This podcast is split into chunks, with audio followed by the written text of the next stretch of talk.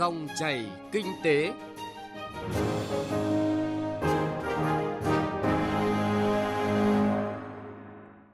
Các biên tập viên Thành Trung và Thu Trang xin kính chào quý vị và các bạn. Chúng ta lại gặp nhau trong dòng chảy kinh tế trên kênh thời sự VOV1 của Đài Tiếng nói Việt Nam. Chương trình hôm nay thứ sáu ngày 7 tháng 2 có những nội dung chính sau đây. Việt Nam tiếp tục là điểm đến hấp dẫn đối với các nhà đầu tư nước ngoài. Làm gì để tháo gỡ khó khăn cho các doanh nghiệp nhỏ và vừa trong tình hình hiện nay? Ứng phó dịch viêm phổi cấp, cơ hội để doanh nghiệp tham gia vào chuỗi giá trị nông sản. Trong chuyên mục Kinh tế số ở phần cuối của chương trình, phóng viên Thu Trang có cuộc phỏng vấn ông Hà Anh Tuấn, thành viên Hiệp hội Thương mại điện tử Việt Nam về nội dung gia tăng hoạt động thương mại điện tử do lo ngại dịch bệnh và những điểm cần lưu ý. Mời quý vị và các bạn cùng nghe. Trước hết là một số thông tin kinh tế đáng chú ý. Theo báo cáo tình hình kinh tế xã hội tháng 1 năm 2020 của Tổng cục Thống kê, tính đến ngày 20 tháng 1, tổng vốn đầu tư trực tiếp nước ngoài FDI vào Việt Nam bao gồm vốn đăng ký cấp mới, vốn đăng ký điều chỉnh và giá trị góp vốn mua cổ phần của nhà đầu tư nước ngoài đạt 5,3 tỷ đô la Mỹ, tăng 179,5% so với cùng kỳ năm ngoái. Trong 59 quốc gia và vùng lãnh thổ đã đầu tư tại Việt Nam trong tháng đầu năm nay, Singapore dẫn đầu với 4,16 tỷ đô la Mỹ, chiếm 78,1% tổng vốn đầu tư vào Việt Nam. Đứng thứ hai là Hàn Quốc với 64,5 triệu đô la Mỹ. Theo đánh giá của các chuyên gia, mặc dù tình hình kinh tế thế giới có nhiều biến động, nhưng Việt Nam vẫn là điểm đến hấp dẫn đối với các nhà đầu tư nước ngoài. Năm 2019, lần đầu tiên Việt Nam nằm trong 20 nước thu hút FDI hàng đầu thế giới. Sự chuyển động của các dòng vốn đầu tư đang diễn ra khá mạnh mẽ, đòi hỏi Việt Nam cần nâng cao hơn nữa hiệu quả quản lý. Mục tiêu chất lượng đòi hỏi phải có sự thay đổi về tư duy và hành động trong việc lựa chọn đối tác và dự án FDI, bởi vì có liên quan đến chuyển giao công nghệ, quản trị doanh nghiệp, đào tạo nhân lực chất lượng cao, tham gia chuỗi cung ứng toàn cầu. Chuyên gia kinh tế, tiến sĩ Nguyễn Chí Hiếu cho rằng đây là cái thời điểm mà chúng ta cần phải chọn lọc những nhà đầu tư mà họ đem công nghệ hiện tại và tránh cái việc mà họ uh, dùng cái công nghệ lỗi thời của họ đem vào Việt Nam. Uh, chúng ta cần phải đòi hỏi là các nhà đầu tư nước ngoài họ phải chuyển giao công nghệ cho chúng ta. Thưa quý vị, thời tiết rét đậm từ hơn 10 ngày nay khiến cho rau củ được trồng ở những vùng xung quanh không đủ cung ứng cho thị trường. Để bình ổn thị trường, nhiều doanh nghiệp đã chủ động khai thác lượng hàng hóa từ khu vực phía Nam để cung ứng cho Hà Nội, tăng lượng hàng hóa gấp 2 đến 3 lần. Do đó, giá cả các mặt hàng không tăng mạnh. Một số mặt hàng rau củ quả trong siêu thị còn rẻ hơn chợ truyền thống. Sở Giao dịch Chứng khoán Hà Nội HNX cho biết, kể từ đầu năm 2020, kho bạc nhà nước huy động được 10.629 tỷ đồng thông qua hình thức đấu thầu trái phiếu chính phủ tại HNX. Phiên đấu thầu gần đây nhất, kho bạc nhà nước phát hành 3.000 tỷ đồng trái phiếu chính phủ tại các kỳ hạn 20 năm và 30 năm, mỗi kỳ hạn là 1.500 tỷ đồng. Kết quả, phiên đấu thầu đã huy động được 1.100 tỷ đồng. Theo số liệu của Tổng cục Hải quan, ô tô nguyên chiếc các loại nhập khẩu vào Việt Nam trong tháng 1 năm 2020 là khoảng 4.000 chiếc, tăng hơn 14% so với tháng 12 năm 2019. Trị giá ô tô nhập khẩu trong tháng 1 vừa qua đạt 106 triệu đô la Mỹ, giảm gần 49% so với tháng cuối cùng của năm 2019. Tổ chức Du lịch Thế giới Liên Hợp Quốc vừa công bố danh sách 20 quốc gia có sự phát triển du lịch nhanh nhất thế giới năm 2019. Trong đó, Việt Nam xếp ở vị trí thứ 7 trong top quốc gia tăng trưởng du lịch nhanh nhất thế giới, với lượng khách tăng 16,2%.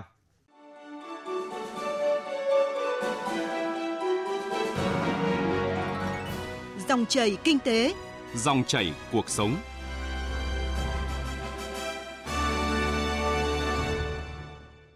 Thưa quý vị và các bạn, hiện nay doanh nghiệp nhỏ và vừa của nước ta đang phát triển nhanh chóng cả về số lượng và chất lượng.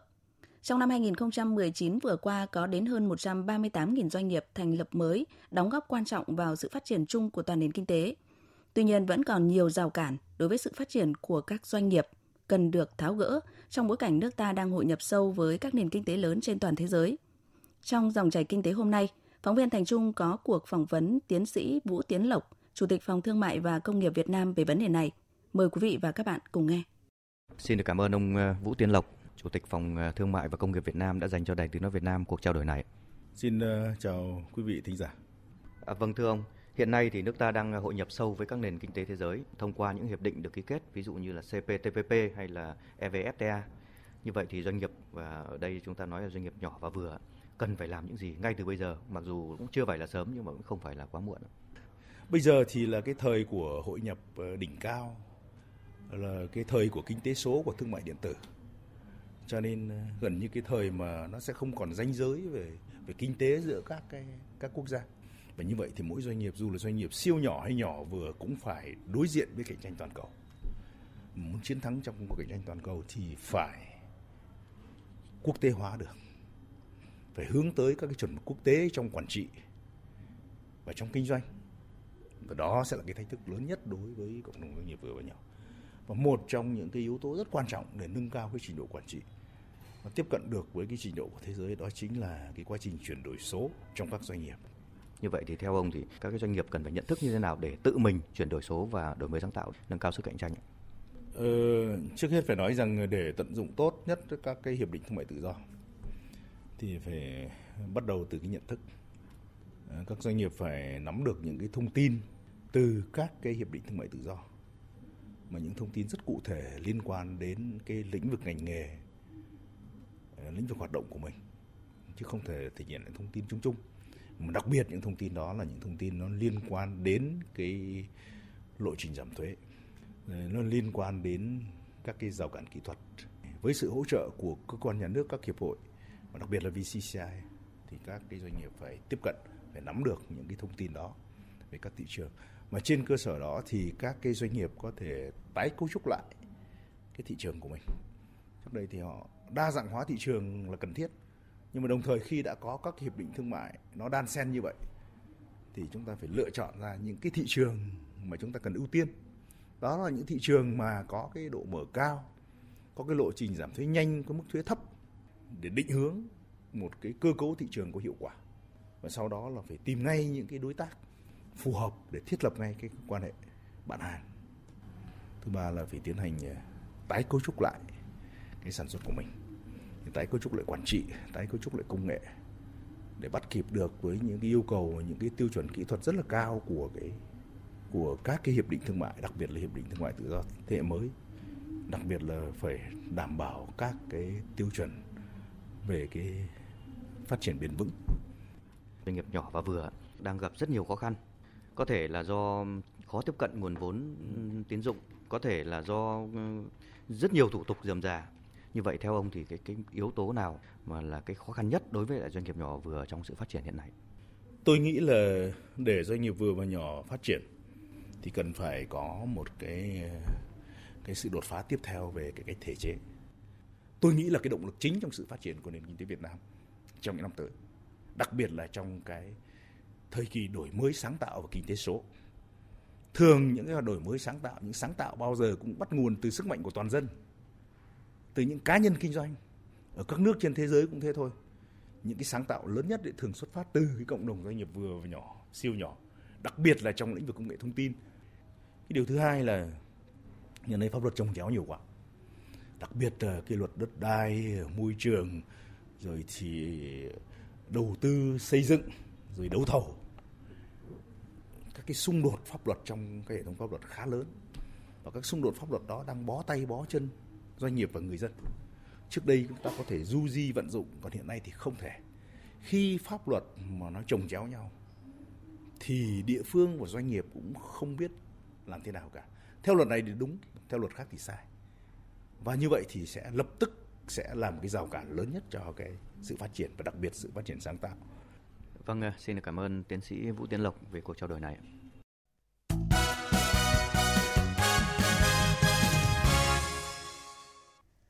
Quý vị và các bạn thân mến, tìm kiếm thị trường mới, đầu tư công nghệ chế biến sâu, tăng cường gắn kết vùng nguyên liệu trong thương mại và tiêu thụ nông sản là những giải pháp đang được các doanh nghiệp triển khai cùng với những giải pháp đồng bộ của Bộ Nông nghiệp và Phát triển Nông thôn để ứng phó với dịch viêm phổi cấp do virus corona gây ra. Bài Ứng phó dịch viêm phổi cấp cơ hội để doanh nghiệp tham gia sâu vào chuỗi giá trị nông sản của phóng viên Minh Long đề cập vấn đề này. Mời quý vị và các bạn cùng nghe. Sự bùng phát của dịch viêm phổi cấp do virus corona khiến hoạt động xuất nhập khẩu giữa Việt Nam và Trung Quốc bị tác động không nhỏ nhiều mặt hàng nông sản giá giảm chạm đáy. Với ngành giam gỗ, theo Nguyễn Tân Quyền, nguyên Phó Chủ tịch kiêm Tổng thư ký Hiệp hội Gỗ và Lâm sản Việt Nam, ảnh hưởng của dịch cúm do virus corona những lô hàng xuất khẩu răm gỗ sang Trung Quốc ngay lập tức đã giảm mạnh. Tuy nhiên, đây cũng là cơ hội cho ngành chế biến xuất khẩu gỗ, bởi răm gỗ xuất khẩu giá trị không cao, không phát triển bền vững, vốn rừng thay vì khai thác rừng sản xuất răm, các hộ trồng rừng có thể phát triển rừng gỗ lớn mang lại giá trị cao hơn. Giảm răm mạnh có nghĩa là giảm lượng nguyên liệu gỗ trong nước, mà cái lượng nguyên liệu giảm này để làm gì? Để chúng ta sản xuất ra sản phẩm ưu thế. Ví dụ như sản xuất ván nhân tạo gỗ MDF, gỗ của răm hoặc là phiền nén nhiên liệu. Tăng cái lượng này lên rất nhiều để làm ra cái giá trị rất tốt. Đó là cái lợi thế mà nếu như còn kéo dài nữa thì cái việc nhận thức của doanh nghiệp chắc chắn sẽ chuyển hướng rất tốt. À, chúng tôi đã làm việc với các doanh nghiệp và doanh nghiệp rất đồng tình cái này và đã có doanh nghiệp chuyển hướng. Ví dụ như ba bốn doanh nghiệp làm răm mảnh ở Trung Quốc hiện đã là chuyển hướng mua thiết bị để sản xuất MDF hoặc là viên đá nhiên liệu. Tương tự, theo Nguyễn Hoài Nam, Phó Tổng Thư ký Hiệp hội Chế biến Thủy sản Việt Nam VASEP, tác động hủy đơn hàng với mặt hàng thủy sản do dịch cúm bởi virus corona chưa có, nhưng đơn hàng hay việc điều chỉnh đơn hàng đang chậm lại. Đến nay, một số hãng tàu biển lớn đã ngừng nhận các container hàng thủy sản trở đi Trung Quốc.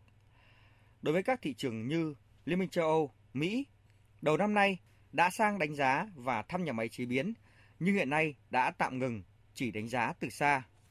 Hiện nay các nước không mua cá ngừ Trung Quốc nên giá giảm sâu. Đây là cơ hội đối với các doanh nghiệp cá ngừ của Việt Nam sẽ thúc đẩy tranh thủ làm sao để cái chuyện sản xuất nó sẽ không bị tác động quá nhiều. Thông tin mà những nhà nhập khẩu ở tại Trung Quốc thì họ nói rằng Việt Nam cứ chuẩn bị hàng hóa đi, nhất là hàng liên quan đến hàng đồ hộp và hàng đông lạnh. Bởi vì những dịch như thế này có thể sau 3 tháng hoặc 5 tháng mà dập được dịch thì cái chuyện mà điều chỉnh về cái văn hóa tiêu dùng ẩm thực của bên kia nó sẽ rất là rõ rệt họ sẽ không ăn hàng tươi, không ăn sống nhiều và hàng tươi sẽ ít đi. Lúc đấy cái chuyện thiếu thực phẩm là hiển nhiên, nhưng mà hãy chú ý đó là hàng đồ hộp, hàng đông lạnh để có thể chế biến chín.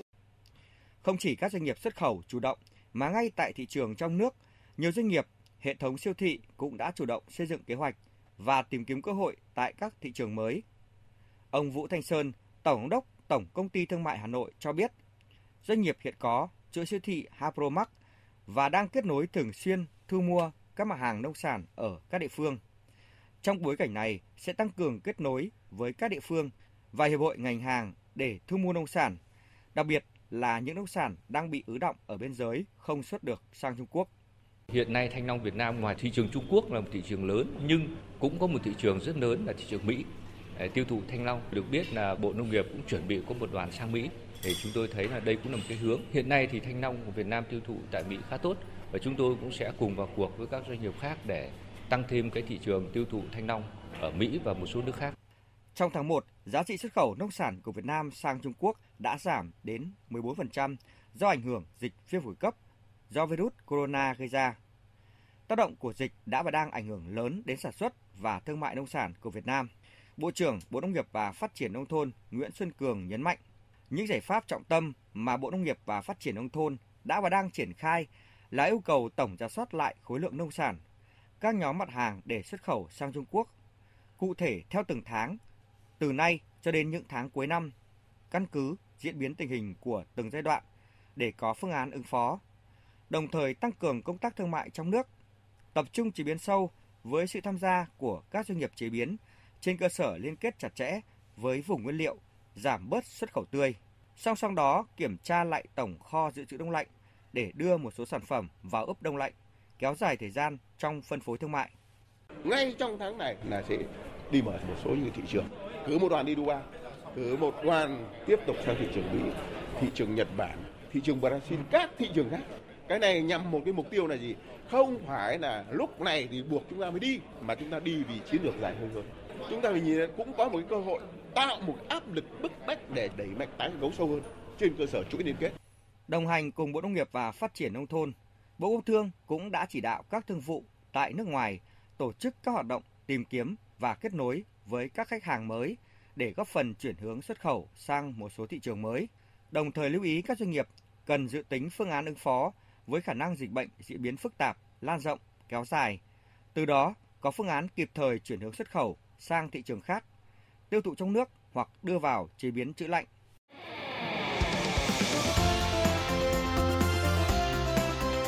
Kinh tế số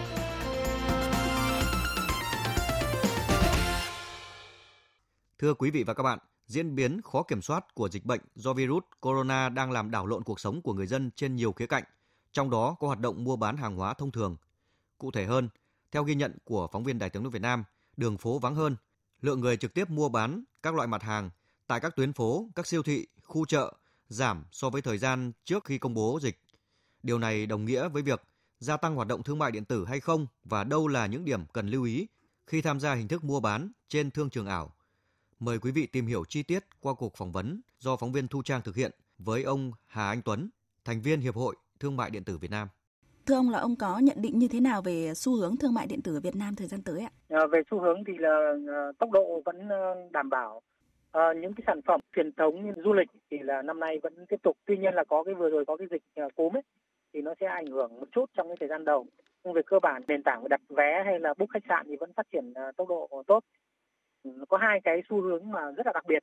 Đó là xu hướng C2C tức là xu hướng cái người cá nhân ấy là bán hàng trực tiếp và thông qua các sàn thương mại điện tử là tăng trưởng đột biến và cái xu hướng tiếp theo xu hướng ờ, ờ, D2C tức là bán hàng trực tiếp từ người sản xuất đến người tiêu dùng từ các nhà máy chính là những cái mặt hàng mà, mà sản xuất tại Việt Nam và năm nay cái xu hướng gọi là new retail tức là bán lẻ mới là phát phát triển rất là mạnh cho nên dẫn đến là các cái doanh nghiệp có mặt hàng sản xuất cũng như là ngành du lịch thì vẫn là những ngành hàng phát triển rất là mạnh. Vâng, à, thưa ông là ông có vừa nêu ra những à, cái xu hướng của thương mại điện tử. Thế nhưng mà rõ ràng là chúng ta vẫn phải nhìn nhận một thực tế là mua bán và giao dịch hàng hóa trực tiếp giữa người với người vẫn là một hoạt động phổ biến đấy. Cho tới những ngày gần đây như ông cũng vừa mới thông tin là do tác động à, dịch bệnh corona cho nên là hoạt động này à, có chiều hướng là giảm đi. Thì thưa ông là có đồng nghĩa với việc là đang tăng đột biến giao dịch ở trên thương trường ảo. Đúng rồi, ờ, trong thời gian vừa qua thì chúng ta có thể thấy rằng là đối với hàng xuất khẩu hay là đối với ngành nông sản giao dịch ờ, trực tiếp là giảm đi rất nhiều. Giao dịch online thì tăng đột biến ví dụ như là giao thức ăn ờ, thông qua các cái ứng dụng mua sắm hàng hóa thông qua các cái sàn thương mại điện tử nhiều hơn so với thời gian vừa qua vì là cái nhu cầu tiêu dùng của người dân không thể giảm được cho nên họ tiếp tục sử dụng các cái hệ thống mua hàng online như là bán hàng thông qua Facebook thông qua các cái sàn thương mại điện tử là tăng trưởng rất nhiều so với hàng năm và người dân đã biết thích nghi tức là à, dịch bệnh nó không ảnh hưởng gì đến nhiều đến cái việc mà giao dịch thương mại tuy nhiên là các cái sản phẩm về thương mại điện tử ấy cũng bị khan hàng do là cái sự chuẩn bị không kịp hoạt động giao dịch ở trên online đấy nó cũng có rất nhiều cái rủi ro. Vâng, ờ, thưa ông là Hiệp hội Thương mại điện tử Việt Nam hoặc là cá nhân ông quan sát thấy có những cái điều gì bất cập khi mà ờ, lượng giao dịch trên thương trường ảo đã tăng rất là nhanh trong những ngày qua? À, chúng ta có thể thấy rằng là bây giờ các cái sàn ờ, mở sự khá rộng những cái điều kiện để bán hàng trên mạng cá nhân nhỏ lẻ vẫn có thể là mở gian hàng bán được. Dẫn đến là các cái sản phẩm không kém chất lượng tôi không nói là giả bị trà trộn vào rất nhiều. Ví dụ chẳng hạn như khi mà chị mua khẩu trang thì ờ, bình thường khẩu trang y tế nó phải là ba lớp bốn lớp năm lớp kém chất lượng. Nó chỉ có một lớp thôi xuất hiện trên sàn. Cái hình ảnh thì là nhìn thì cũng không thể phân biệt đâu là cái loại một lớp hai lớp ba lớp bốn lớp. Thứ hai nữa là cái việc khiếu kiện nó rất là phức tạp cho nên dẫn đến là nhiều người tiêu dùng cũng không phản ánh lên trên các cơ quan chức năng. Và cái sàn cũng không thể kiểm soát được cái việc này, do là họ ưu tiên là doanh số ưu tiên là mở rộng, người dân sử dụng thương mại điện tử. Nên dẫn đến là cái việc giám sát được chất lượng hàng hóa nó chỉ dành cho doanh nghiệp thôi, dẫn đến là vẫn còn rất là nhiều các cái sản phẩm không kém chất lượng ở trong các sàn thương mại điện tử hiện nay đặc biệt là trên những cái trang mạng mà không phải là sàn như Facebook hay là TikTok chẳng hạn, thì thậm chí là à, chỉ phụ thuộc vào uy tín của người bán hàng mà thôi chứ còn chất lượng như nào thì không thể biết được. Vâng, trong trường hợp mà quý vị thính giả hoặc là những người mua hàng ở bên ngoài mà có thể mua phải những mặt hàng giả, cụ thể hơn nữa là có thể phản ánh tới đâu cơ quan chức năng nào và sẽ được ừ, hỗ trợ như thế nào ấy? À, thứ nhất là phát hiện ra hàng kém chất lượng là hàng giả, hàng nhái thì chúng ta có thể có ba nơi để phản ánh thứ nhất là chúng ta có thể là vốt sao và kém đi cho họ mà chúng ta chụp để bằng chứng thứ hai là có thể uh, liên hệ trực tiếp với cái đội hỗ trợ của sàn tức là để báo cáo. Và thứ ba nữa là có thể liên hệ với đường dây nóng của hiệp hội người bảo vệ người tiêu dùng hoặc là hiệp hội chống hàng giả. Các cơ quan chức năng như là quản lý thị trường cái sàn giao dịch này đang vi phạm quy quy định của điều luật thương mại điện tử. Chắc chắn rằng là cơ quan chức năng cũng sẽ có những động thái để mà làm việc với sàn. Từ đó thì giảm và hạn chế những cái hàng giả hàng nhái ở trên các sàn thương mại điện tử hiện nay. Vâng, một lần nữa thì à, trân trọng cảm ơn ông ạ. Vừa rồi là cuộc phỏng vấn giữa phóng viên Thu Trang với ông Hà Anh Tuấn, thành viên Hiệp hội Thương mại điện tử Việt Nam về nội dung, gia tăng hoạt động thương mại điện tử do lo ngại dịch bệnh và những điểm cần lưu ý. Nội dung này cũng đã kết thúc dòng chảy kinh tế hôm nay. Chương trình do biên tập viên Thành Trung và nhóm phóng viên kinh tế phối hợp thực hiện. Cảm ơn quý vị và các bạn đã quan tâm theo dõi.